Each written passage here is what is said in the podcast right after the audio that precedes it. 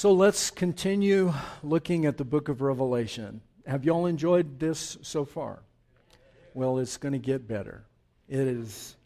We are going to just now take a journey into some of the most wild and bizarre stuff you have ever seen. And yet, if you look at it uh, the way I'm going to explain it, I think it's going to be immensely helpful to you. And as we've been doing, I'm going to ask that you not read along, look at the passage together when we start talking about it, but just for a moment, listen. Just listen. If you have to close your eyes or whatever, uh, do that and try to imagine uh, what you're seeing, because that's the way the early church would have experienced this letter. People were mostly illiterate. They would have just heard it read by what is called a lector. In the ancient world, there were few people that could read, and a lector would come up to the lectern and would read the passage, and people just had to get it that way. They couldn't go home like we do and open their Bible and read it again and again. So just listen. And I'm going to read it to you as it's happening. We're going to skip all of chapter 7 and I'm going to pick it up in chapter 8 with the breaking of the seventh seal, and then we'll talk about it uh, after that. So now hear God's word. Now I watched when the Lamb opened one of the seven seals, and I heard one of the four living creatures say with a voice like thunder, Come. And I looked, and behold, a white horse, and its rider had a bow and a crown was given to him, and he came out conquering and to conquer. When he opened the second seal, I heard the second living creature say, Come.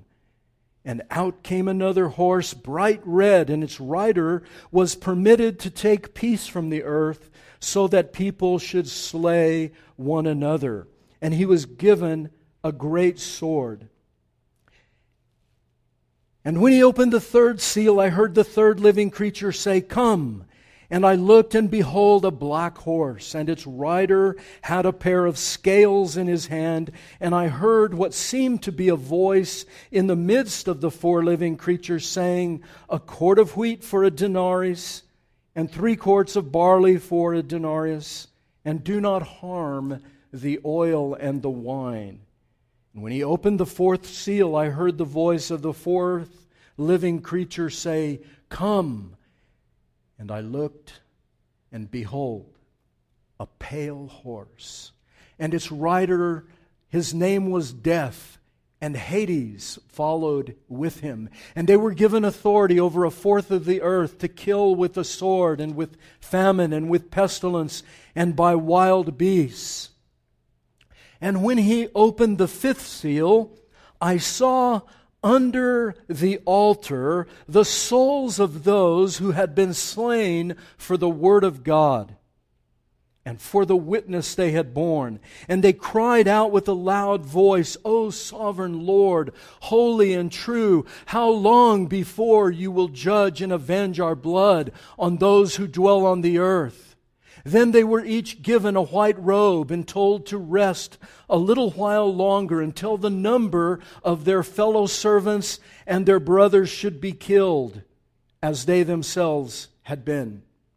When he opened the sixth seal, I looked, and behold, there was a great earthquake. The sun became black as sackcloth. The full moon became like blood. The stars of the sky fell to the earth as a fig tree sheds its winter fruit when it is shaken by a gale. And the sky vanished like a scroll that is being rolled up and every mountain and island was removed from its place. Then the kings of the earth, and the great ones, and the generals, and the rich, and the powerful, and everyone, slave and free, hid themselves in the caves and among the rocks of the mountains, calling to the mountains and the rocks, Fall on us and hide us from the face of him who is seated on the throne and from the wrath of the Lamb, for the great day of their wrath has come. Who can stand? And when the Lamb had opened the seventh seal, there was silence in heaven for about half an hour. This is the word of the Lord. Amazing, isn't it? This vision that John has, it's stunning of these angels and these creatures and these four apocalyptic horsemen, what are called the horsemen of the apocalypse, are summoned by the creatures to come forth, and you can see them coming out of the cosmos and moving into the creation, into the world with all of their judgment, all of the horror and devastation that they bring. And Dr. Uh, Dennis Johnson, in his commentary, says this. This is fascinating. He says the experience of Jesus' disciples in Matthew 24, the experience of Jesus' disciples in Matthew 24 and Matthew, uh, Mark 13 and Luke 21 and Acts chapter 1, these places where the disciples asked Jesus, when? When are these things going to happen? When will the end come?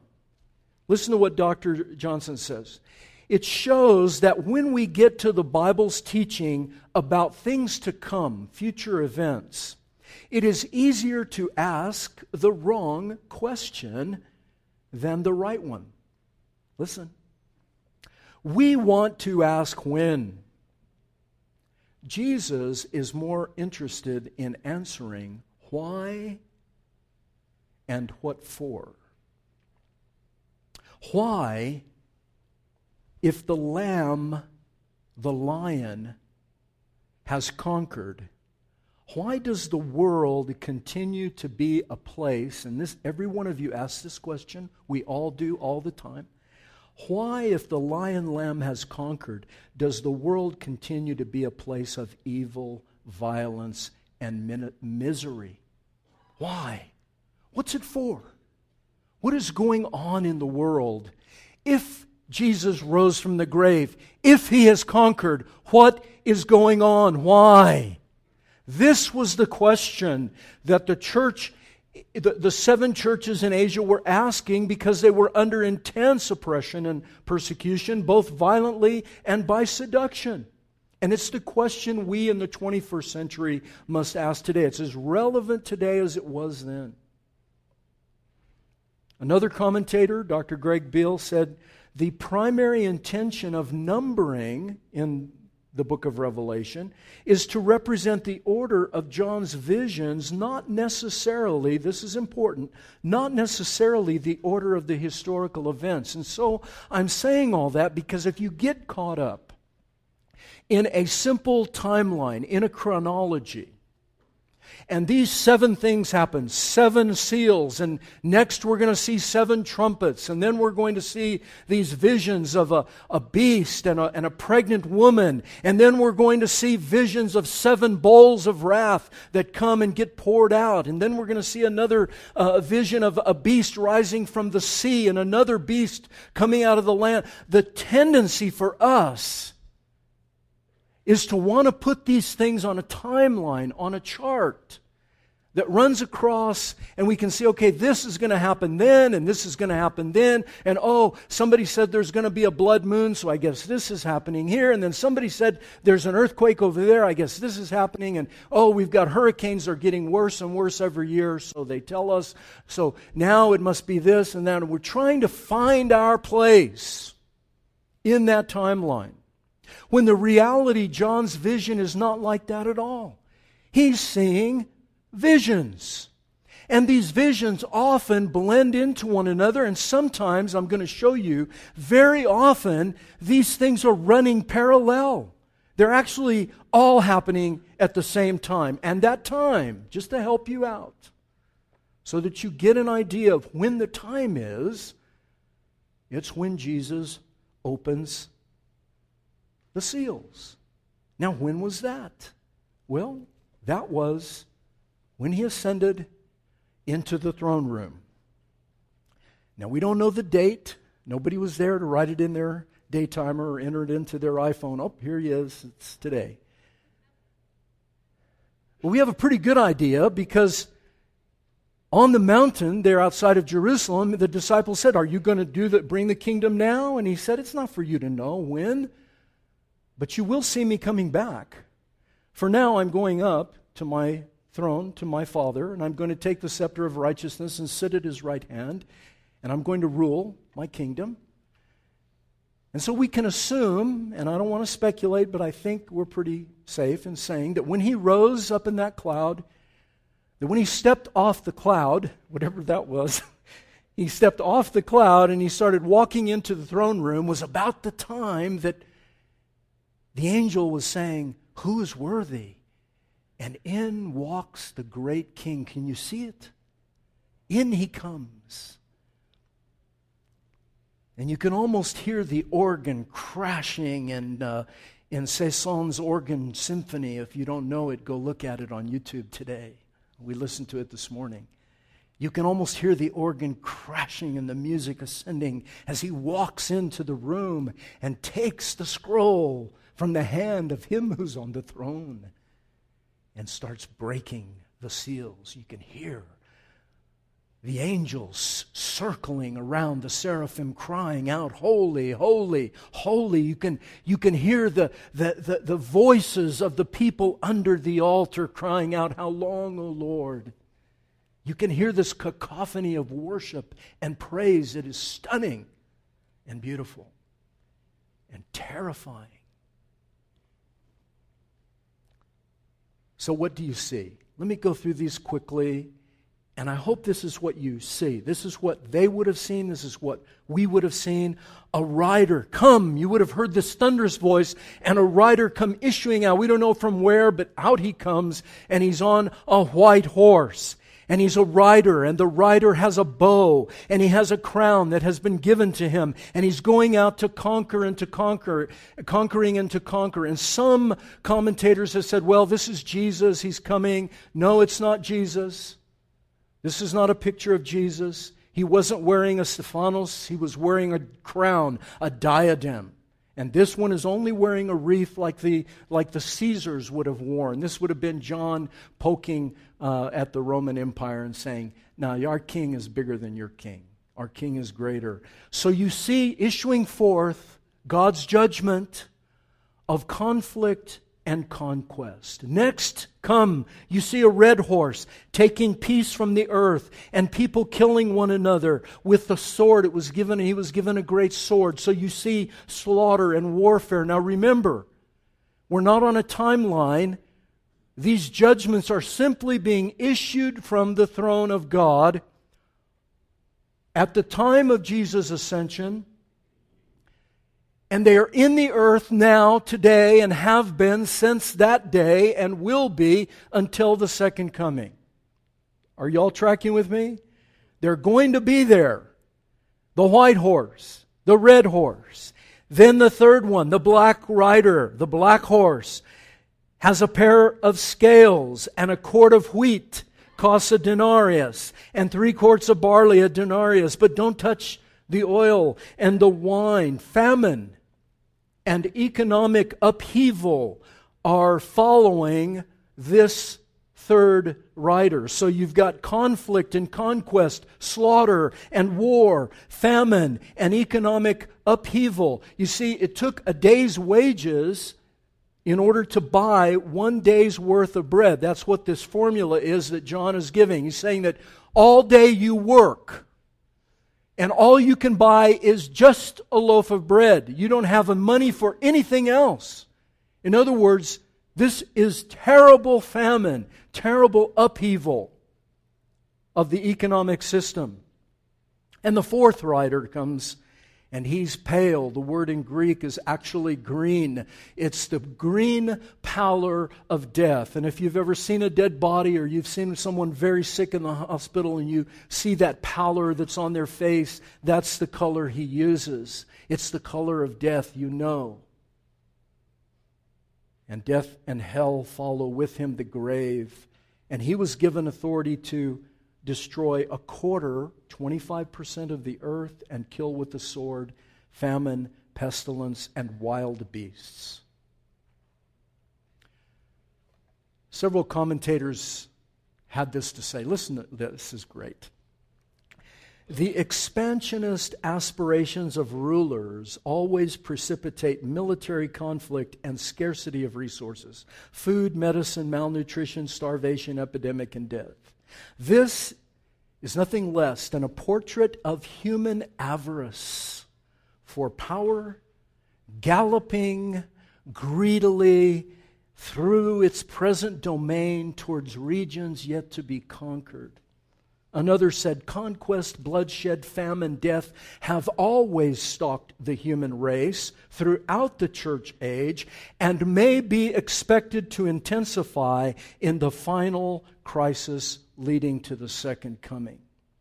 What these commentators are saying is as you see these horsemen that are issuing out in judgment upon the earth, is that everywhere you look, at some time in history, somewhere on the globe, someplace, there is some leader somewhere thinking, I need to go over there and take my fellow person's, uh, this guy over here, I need to take his field. Or I need to steal this much territory, like Hitler. First, he wanted uh, the Rhine, and then he wanted the Sudetenland, then he wanted this, then he wanted that, and finally he gets Czechoslovakia. That wasn't enough. He wants Poland, he gets Poland. That's not enough. He wants France. That's not enough. I want England. And every world leader has done this. And following that conflict, following that issuing forth of conflict anywhere you find in the world, all these other things follow. And it would have made complete sense to the people listening because they were surrounded by enemies. The Roman Empire, those of you that know your history, was being assailed on every side, and it was only a few hundred years later before they were completely destroyed themselves. Every generation has tried to take these four horsemen and the trumpets that followed, and the bowls that will follow, and the different things that happen, and try to put them in a timeline somewhere so we can say, well, when is this happening? Well, let me tell you when it's happening. It's happening right now. It's just not happening to us.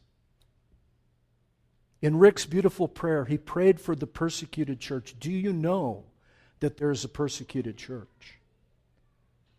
Do you know that there are thousands, literally hundreds of thousands, that fled from 2015 until now from just Syria and northern Iraq, have fled into Europe with nothing.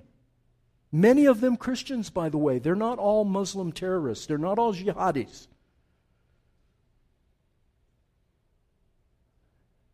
And they've lost everything. And it's very hard for us to get our head around it. How do we even think? It's so abstract, but it's happened.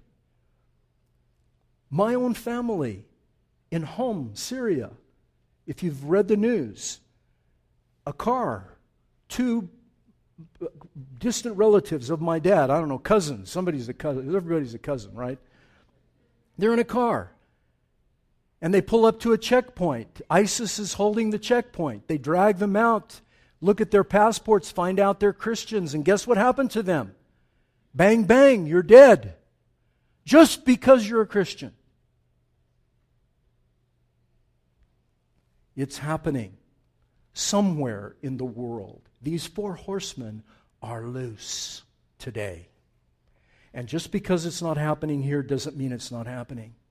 But the next thing we see, get this, these are six seals that are being broken, and these are events that are happening. The next event that ushers forth from the throne of God is this beautiful picture of the fifth seal. Look at it. It's in verse it's there in your Bible in the first 8 verses. Under the altar This is verse 9. Under the altar, the souls of those slain for the word of God and their witnesses cry with a loud voice, O sovereign Lord, holy and true, how long before you will avenge our blood? And the answer is each one of them is given a white robe and told to rest a little bit longer until the number of their fellow servants is complete. In other words, He's telling the church, wherever they are being slain, at whatever time in history, be patient don't despair.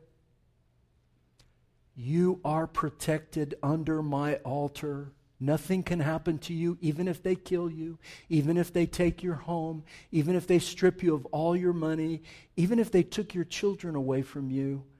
I've got you. I have you.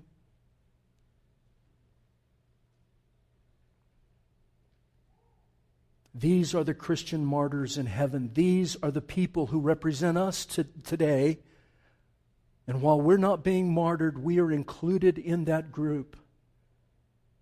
And no matter what is assailing you, no matter what is coming into your life, listen, God has your soul. And nothing can take that. He will keep you under his altar. The next thing you see is the truth of the her- human condition. You see hard hearts. Look at verses 12 through 17. This is astounding. It should have shocked you when you when you read it. I know it may not have, but this is what we should have seen. We should have seen an earthquake. We should have seen a cosmic upheaval that is like nothing that the world has ever witnessed before. You would have seen the earthquake. You would have seen the sun turn black like grave clothes, sackcloth. You would have seen the moon turn to blood. This is not somebody's imagination of a blood moon. It's not an astrological, uh, astronomical phenomenon. This is literally happening. The cosmos is collapsing. We've never seen it. And it's not going to happen and then pass the next day. The whole cosmos is going to collapse. The sky is going to roll back like a scroll, whatever that means. Every mountain, every island, everything, the whole creation is going to be shaken loose and come apart. And during this upheaval, you would think, what would you think? You would think that people would fall down and say, God, have mercy on me. But we're shocked to hear that seven groups of people, here's the number seven again. Don't you love that? Perfect hardness is what he's saying. Perfectly hard hearts, completely hard. The kings, the great ones, the generals, the rich, the powerful, the slave, the free, they hide in the caves and among the rocks and the mountains, and they say to the rock, they're not talking to God and saying, Have mercy on me. They're calling on the creation, Crush me down, hide me from the face of the one who sits on the throne and from his wrath.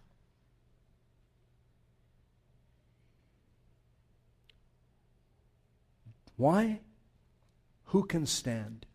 This is the question that is shouted out in the cosmos. Who can stand in this great judgment with the whole universe collapsing? Who can stand? And then this dramatic moment. See, we jumped over chapter 7. We'll look at that next week. That's why it's not chronological. We'll jump over chapter 7, and the next thing that happens is silence. No more holy, holy, holy, Lord God Almighty. Nothing. No, no, no singing, no praise, no nothing. Just dead silence. And what's happening here is you're getting a picture of what readers and, and understanders of the Old Testament would have picked up immediately that the entire creation has collapsed, not figuratively, literally. And as it is collapsing, and the pieces are coming apart, and fire is raining down on this creation. It's not just something that's going to pass uh, earthquake and then tomorrow, you know, everything's going to be fine. No, the whole cosmos is coming apart. And what you've just witnessed is the end. And we're only in chapter 6.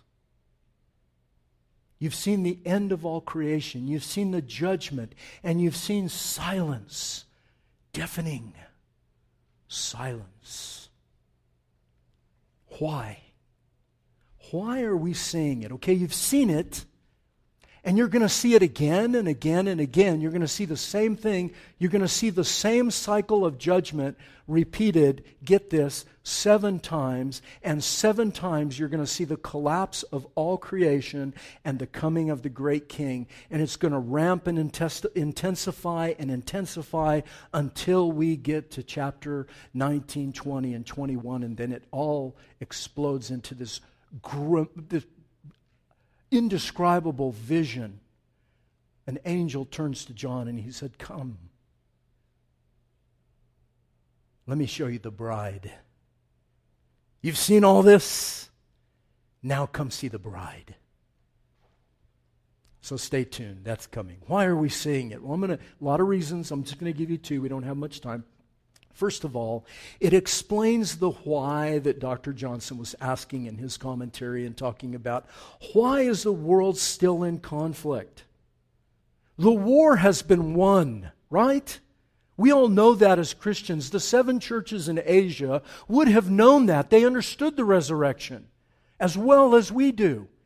But they were still under pressure. And every one of us, you and me, we all live in that same pressure, what we call the already not yet. We're living in it. We don't, you know, I've got doctor appointments right now lined up. Some of you have doctor appointments lined up. Some of you have problems in your marriage. Some of you may have problems in your work. Who knows what's going on?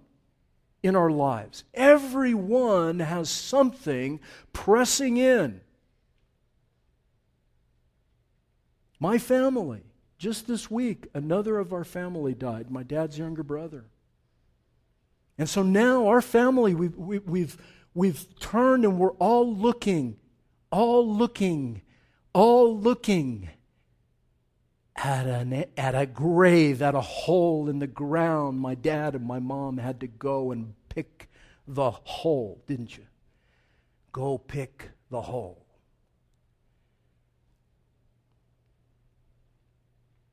I don't know what's facing you. I don't know. But God knows, and He's telling you the war has been won, but you're living in tension and you want to ask why, why, why. The only answer that I can give you, the only answer that will even begin to make sense of why we're still here is this. Listen, I think this is part of the answer. Maybe not the whole answer, but certainly part of the answer. Why the battle has been won, but we're still here. Listen. I've been given, this is Jesus talking. He's talking to those disciples who wrote this stuff later on, and he says this I have been given all authority in heaven and earth. Therefore, or because of this, go and make what? You all know what's coming. Go make what? Disciples of all the nations, baptizing them in the name of the Father and the Son and the Holy Spirit. Teach these new disciples to obey all the commands I've given you, and be sure of this. Listen, I don't know, I don't know where you are in your life right now, but I hope that you leave here today remembering this. And be sure of this. Be sure of this. I am with you always to the end of the age. Why are we still here? Well, one, one writer put it this way. You, you know, you remember D Day? You all remember there was a World War II? Some of the young ones don't know what's World War II. World War II. They invaded the beaches of France and they had a horrific battle, but they managed to prevail and establish a beachhead. And on that day, World War II basically was what? They won. I mean, every historian will tell you that once the beachhead was established in France, there was no pushing. The Battle of the Bulge was simply that it was just a little bulge. Now they just had to go and make it to Berlin and kill off the enemy. And that happened some months later. In April, 1st of May of 1945, Hitler was defeated, and the newspaper said, not D Day, but what? VE Day, Victory in Europe Day. And so commentators have said the already not yet. And I've, I've said this for 15 years while I've been here, folks, and I say it because of this.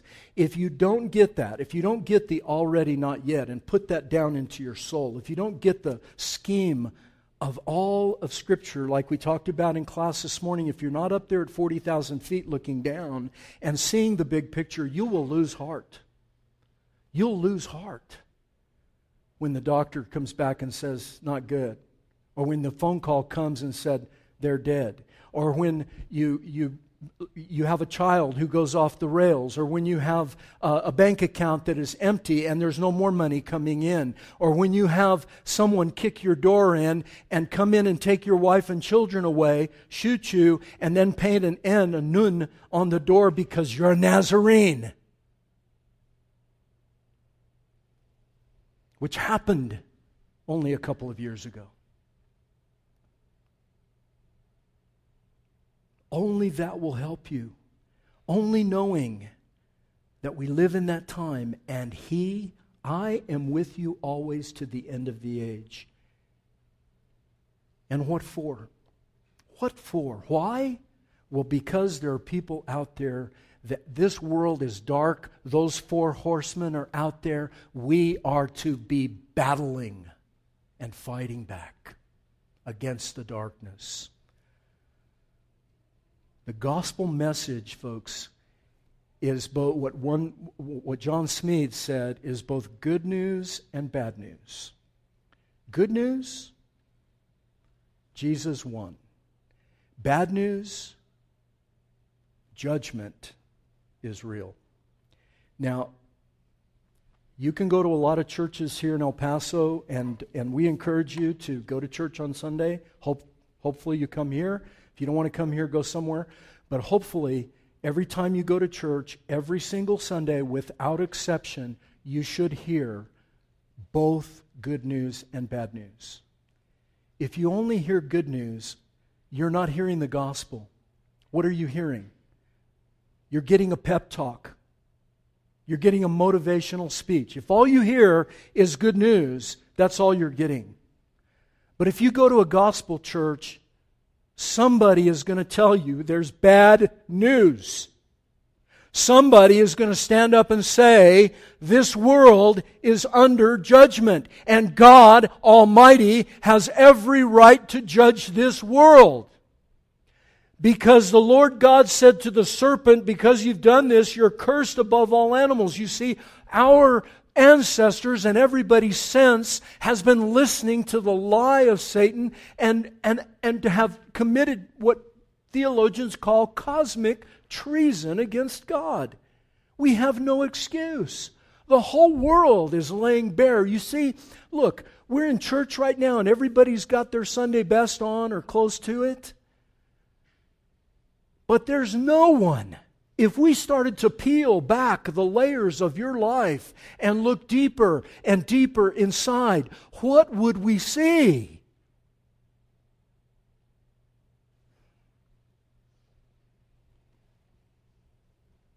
I know what I see, and I know what you would see. And so when God peeled back the layers, He said this I will cause hostility between you and the woman and your offspring and hers. He will come and strike your head. You will strike his heel. In other words, the, the one who comes, this great one who comes, will crush your head. He will kill you and destroy you, but you will hurt him. His humanity. So, what are we here for? We're here because the church, Dietrich Bonhoeffer said, the church is only the church when it exists for others, not dominating, not helping, but serving and loving, telling people of every calling what it means to live for Christ and to exist for others. Folks, what would happen if God suddenly raptured the church? What would happen to everyone. What if, put it this way, What if God had raptured the church um, just a few minutes before somebody told you about Jesus? What would have happened to you?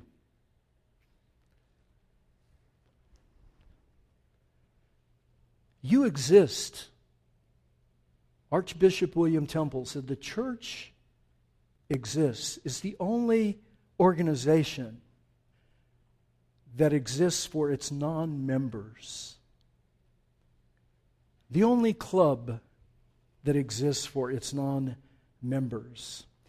There are horsemen loose. There are monsters. There are dragons with seven heads and ten horns. There's a prostitute that you're going to see riding on the back of a dragon, and she's got a cup. And in her cup, you would think there would be wine, but it's not, it's blood. The wrath of the, the, the, the she's drinking this cup that is the blood of the saints, and she's drunk on that blood. And God is saying, I am with you. I will not leave you. Go push back the darkness. When we live, let me, let me just say this and we'll close. When we live as Christ commanded, when we're really being the church, when we're being the people of God, living by faith, living in hope, loving, loving one another and the people out there that are not like us. When we do that, when we persevere in hardship, when we are pushing back the darkness, like Rick, one of your ruling elders, always says, we're pushing back the thorns, right? He always says that to us in our meetings. I'm going to push back the thorns. You're doing battle with those forces, with those horses of the apocalypse, with the dragon, with the beast, with the seven heads and ten horns, with the prostitute. We are here to fight. And who do you see? Do you remember that scene in Revelation that we read just a moment ago where the people are crying for the hills and the rocks to fall, the caves to collapse on them? Somebody else said that.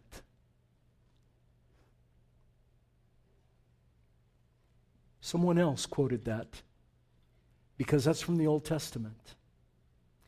It was the promise of judgment. It's in Psalms, it's in Zechariah, it's in Zephaniah. Those exact words. You can look it up if you have a concordance in your Bible. It was the promise of God to utterly destroy his enemies and crush his enemies who had sinned against him. And before John ever heard those words up in heaven, someone spoke them on earth. Listen.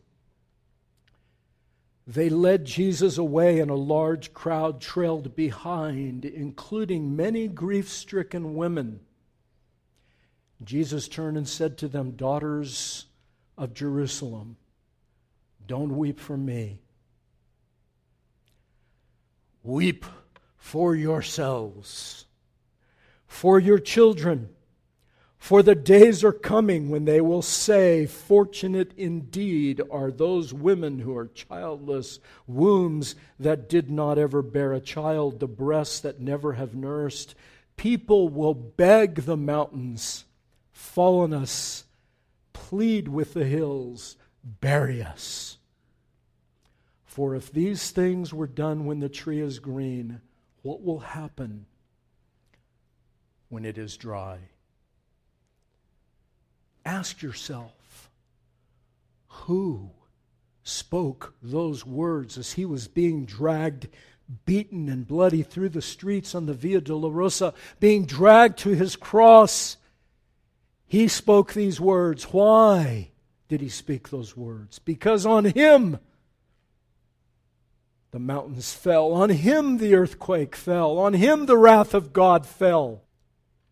And he said, if that happens when the tree is green, what will happen when it's dry? And for us to escape God's judgment, the only refuge is in that sixth seal. And that question who can stand? Well, if you've been here week by week, who stood? Who stands? Who walks up to the throne and takes from the one sitting on the throne that scroll? And if you've been listening, what's in that scroll? Judgment. And he takes it. He's the one that's worthy. He opens the scroll. And judgment comes, and rightly so. But everyone who trusts him, where are they found? Where? Under the altar. Protected. Will you trust him? That's all he's asking. You know, this world is a terrible place. Will you trust him? Find your refuge under the altar. I pray you will.